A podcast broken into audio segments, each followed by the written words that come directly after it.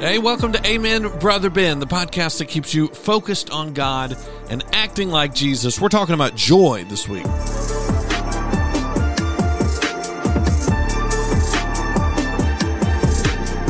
That's right, joy to the world. And we need some joy. Thank you for listening. Thank you for uh, sharing this podcast. I hope that you share this with someone uh, that you think needs some joy in their life this week. Um, it's Pastor Ben here we are rocking on. We're getting actually kind of close to the uh, hundredth episode of Amen, Brother Ben. I might have to do a shindig. Might have to do an extravaganza explosion um, to mark the hundredth episode, which is not hard to get to when you do an episode like five episodes a week. But don't take this from me. This is this is what I'm excited about. So we're doing this. We're aiming this for the end of the year. So anyway, um, I wanted to talk about joy because uh, on Sunday I preached a sermon uh, at my church at Freedom Family Church, Siler City, called "A Season of Joy," and it followed last week when we were talking about hope. And these two things kind of hold hands, right? Joy and hope.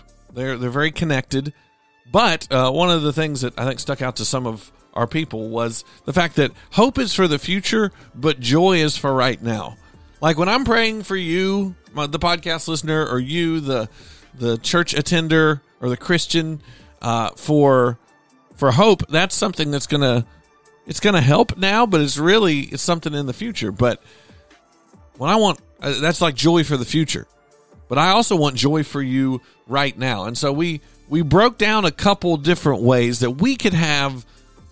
I don't know. I'll call it legit joy, right? Like legitimate real, not faked happiness, not put on a, a mask and pretend like you've got it together, but a deep, abiding, enduring, resilient, infectious joy that like goes down to the root of who you are in your being in your soul. And that doesn't mean you're always in a you know great mood but that doesn't mean you don't have joy. There's a difference in joy and happiness, right? And I think we've lost that. And and one of the things that I think we need to understand uh, is the source of our joy is important. Uh, and so I, I, I don't. I'm not going to just rehash my sermon, but I wanted to dig in deeper on some different uh, parts of joy that I think we need to talk about. Uh, for instance, one of the things I said was that if you want to have resilient joy, a joy that stands up uh, in the face of, uh, of of oppression, in the face of an enemy, in the face of pushback, in the face of depression, in the face of sadness and uh, despondency and loneliness. If you want to have a resilient joy that, that things bounce off of and stays intact, uh, it needs to be based on the promises of God. And we talked about how you know Christmas is a uh, a realization of one of God's promises, but God makes a lot of promises in His Word, and uh, I think some of, I think it's either we do not know them because we haven't read them, and so we don't have them as Scripture says hidden down in our hearts, so that and and, and ready to be pulled out when we needed it. So we might not even know it, but if we know it, we don't really believe these promises. Like, I'm just going to run off some particular ones that have been on my heart lately. Like in Matthew 11, where Jesus says, Come to me, all you who are weary and burdened, and I will give you rest. Now, this is something we've, I, it's been on my mind a lot this year, is how to get rest, how to get rejuvenated. And, um, Jesus makes a promise here. God makes a promise through his son that uh, if you are weary and burdened, if you will go to Jesus, he will give you rest right? If you if you don't don't turn to any of these other things, now now he may send you to these other things, but don't look at uh, a nap. Don't look. Although Jesus took naps, um, hashtag Jesus took naps. Be like Jesus. Um, it's not these other things that that may help that are the source of your rest. It's Jesus. So if you go to Jesus, He makes this promise: "I will give you rest."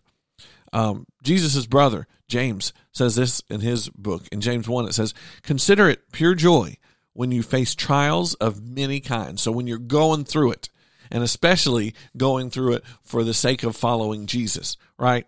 Let's let's make a de- delineation here. Don't expect that God's going to always uh, give you joy when you make a stupid mistake. Sometimes you may have to eat those consequences, but it says consider it pure joy whenever you face trials of many kinds, kinds because you know that the testing of your faith, faith produces perseverance. So there's another promise that if you will consider it joy when you go through hard times, whenever you're going through something for the sake of the fact that you are following Jesus and we live in a sinful, broken world, then that faith will produce perseverance. That's a promise. One of my favorite promises comes in Romans 8:28, uh, where Paul says, "We know that all things work together for the good of those who love him, who have been uh, called according to his purpose." So there's a promise of God that if you uh, that no matter what happens, no matter what tragedy, no matter what sinful uh, thing happens in the world, God has the ability. By the way, God doesn't cause sin. Just so you know, that's a whole nother discussion. But but even God can take the sinfulness right of our world and work it out in a way that is good if if you love him and you're called according to his purpose. So you you you work on loving god. You make sure you're called according to his purpose. You're you're following what what you believe he is leading you in your life. You're you're obeying what you know uh, and and everything will work out to the good.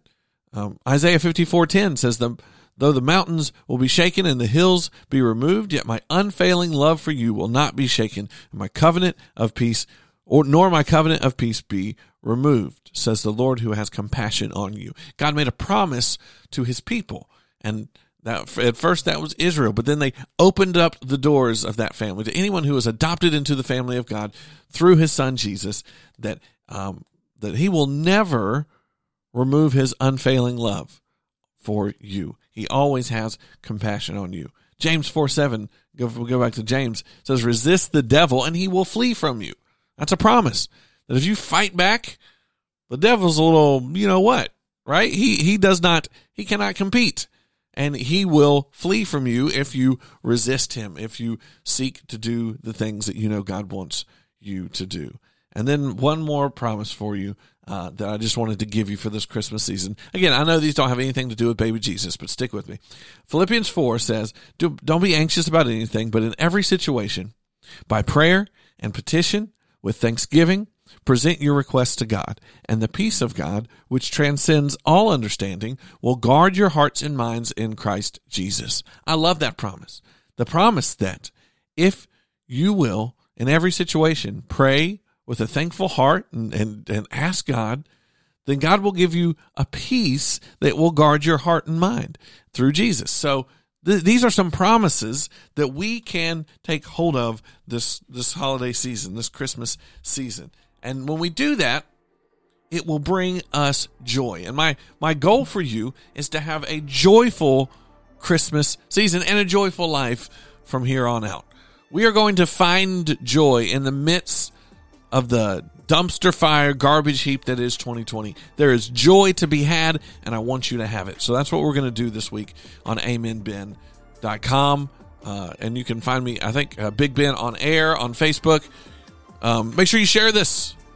Gotta get more listeners, man. We gotta gotta spread that joy out. It's got to be infectious. We're going to talk about that later on this week as well. Y'all have a great day. We love you. See you back uh, next episode to talk more about joy.